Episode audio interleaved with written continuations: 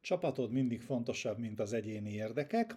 Erről fogunk beszélgetni ma, mégpedig egy sporthír kapcsán. A sporthír pedig az, hogy Petár Nenadics azonnali hatállyal távozott Veszprémből. Ez eléggé meglepő hír, hiszen Nenadicsról azt kell tudni, hogy Veszprém egyik legjobb játékosa, a legtöbb gólszerző, vagy közel a legtöbb gólszerző játékosa.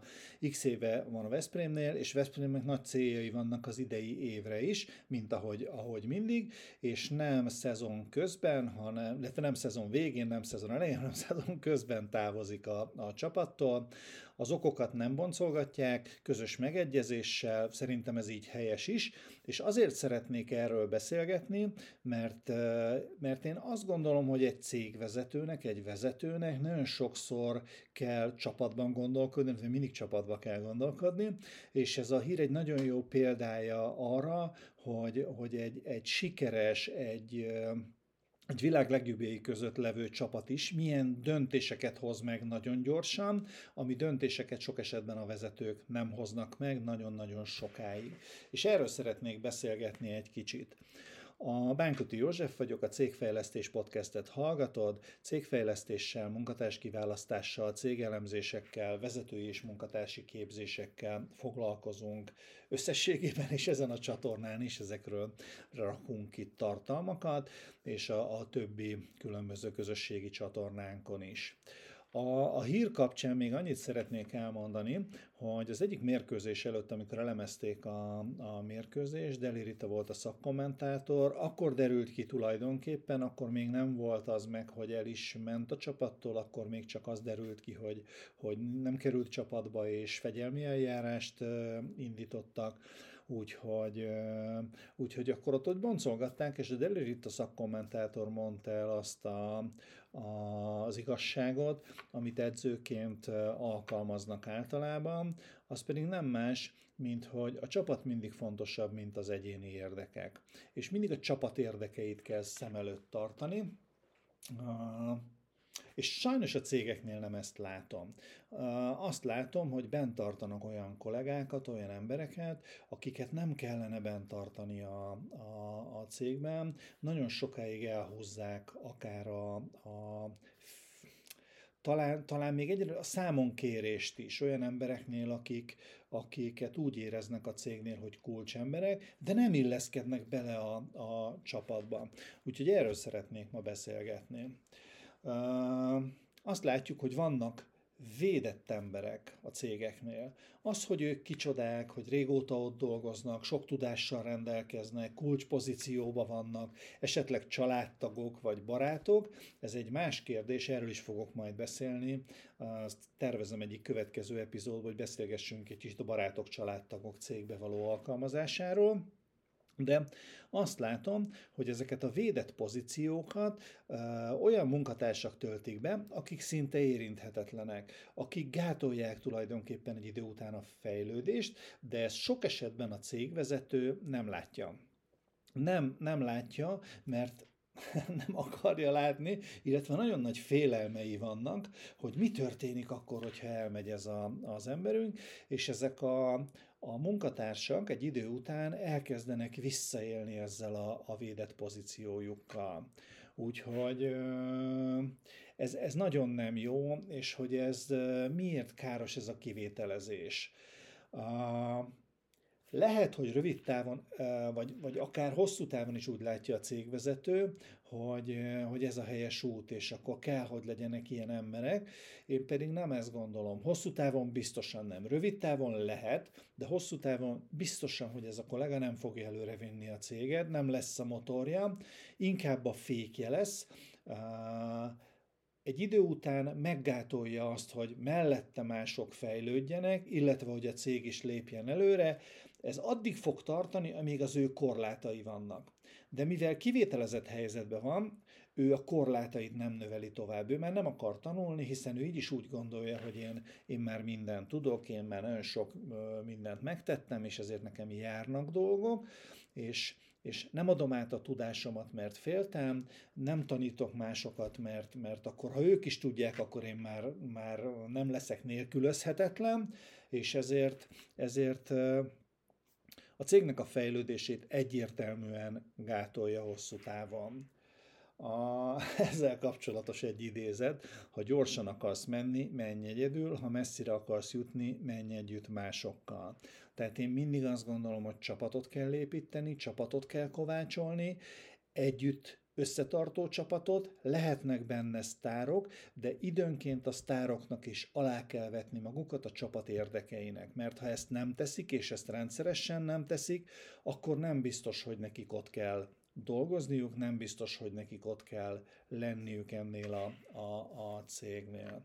Tehát az első ö, dolog az az, hogy gondolkozz csapatban, csapatokban. Tudom, hogy ez is cégmérettől függő, sőt a következő lépés is cégmérettől függő. Ettől függetlenül bármennyire is kicsi is a csapatod, mindig a csapatban gondolkoz.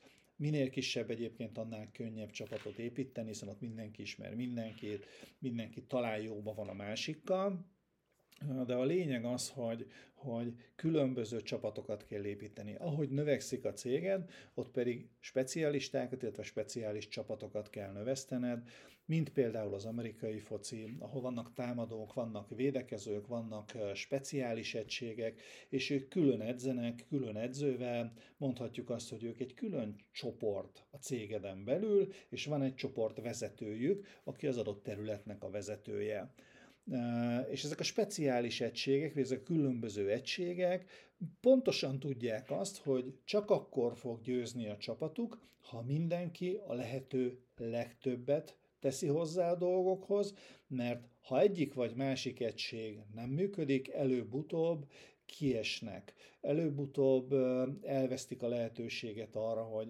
bajnokságot nyerjenek például.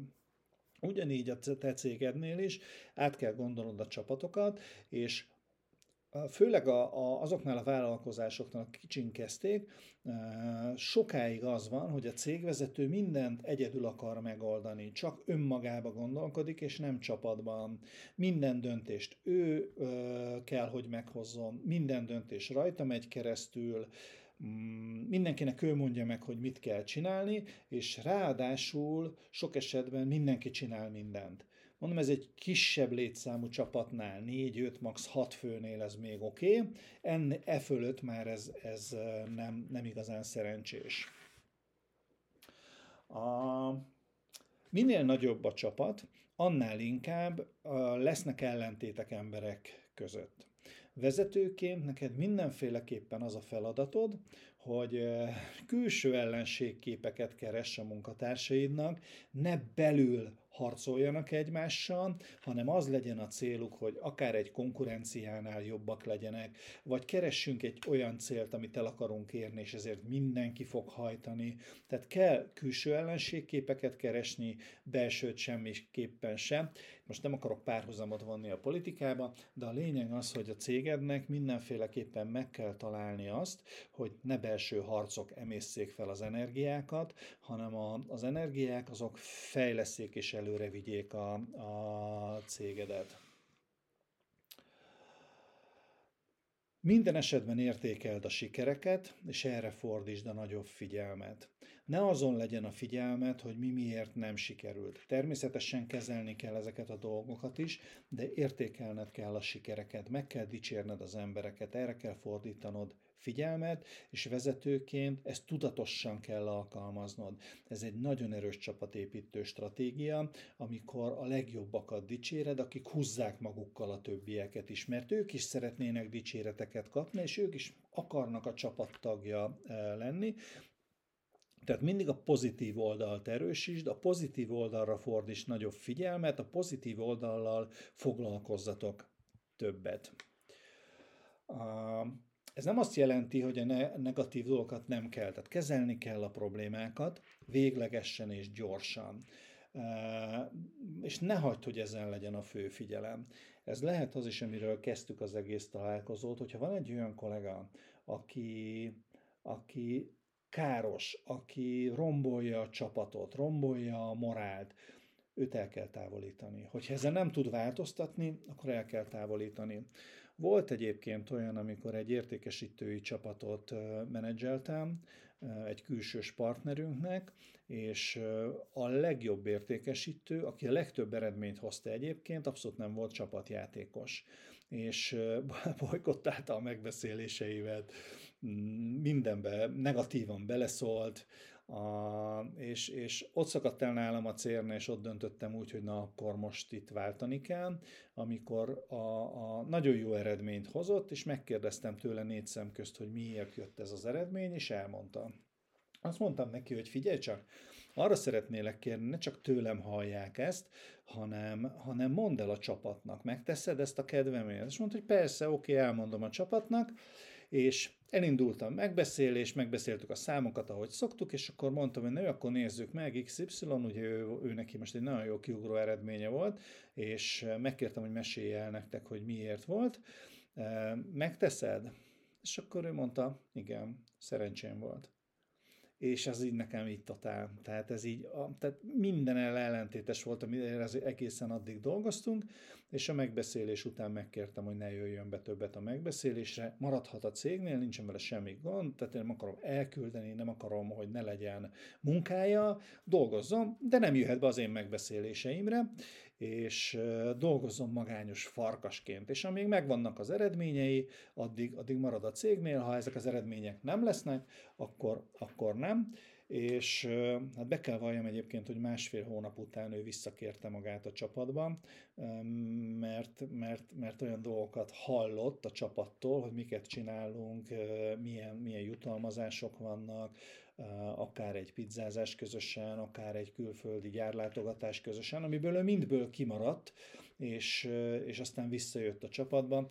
Az összességében soha nem lett igazi csapatjátékos, de, de, de kicsit, kicsit változott, meglepődött, mert egészen addig ő kivitelezett személy volt, hiszen ő hozta a legmagasabb eredményeket. Na, szóval lényeg az, hogy ha vannak problémák, azokat kezelni kell, végérvényesen, nem látszólag, hanem meg kell keresni a valós gyökerét, és kezelni kell a problémát. Oké, okay. az ötös, sikerekre és megoldásokra és a megoldások keresés irányíts minden munkatársad figyelmét. Ezt megteheted például úgy, hogy szándékosan sikeres akciókat kérdezel tőlük. Nem csak arról beszéltek, hogy mit kell fejleszteni, mi az, ami rosszul működik, mi az, ami kevés neked, mi az, amiből magasabb számot kell hozni, hanem az apró sikerekre is rá kell irányítani a figyelmet, és a munkatársaknak is rá kell irányítani a figyelmét, mert sajnos jelen pillanatban a médiákból, a különböző mm, hírújságokról az interneten nem ez jön.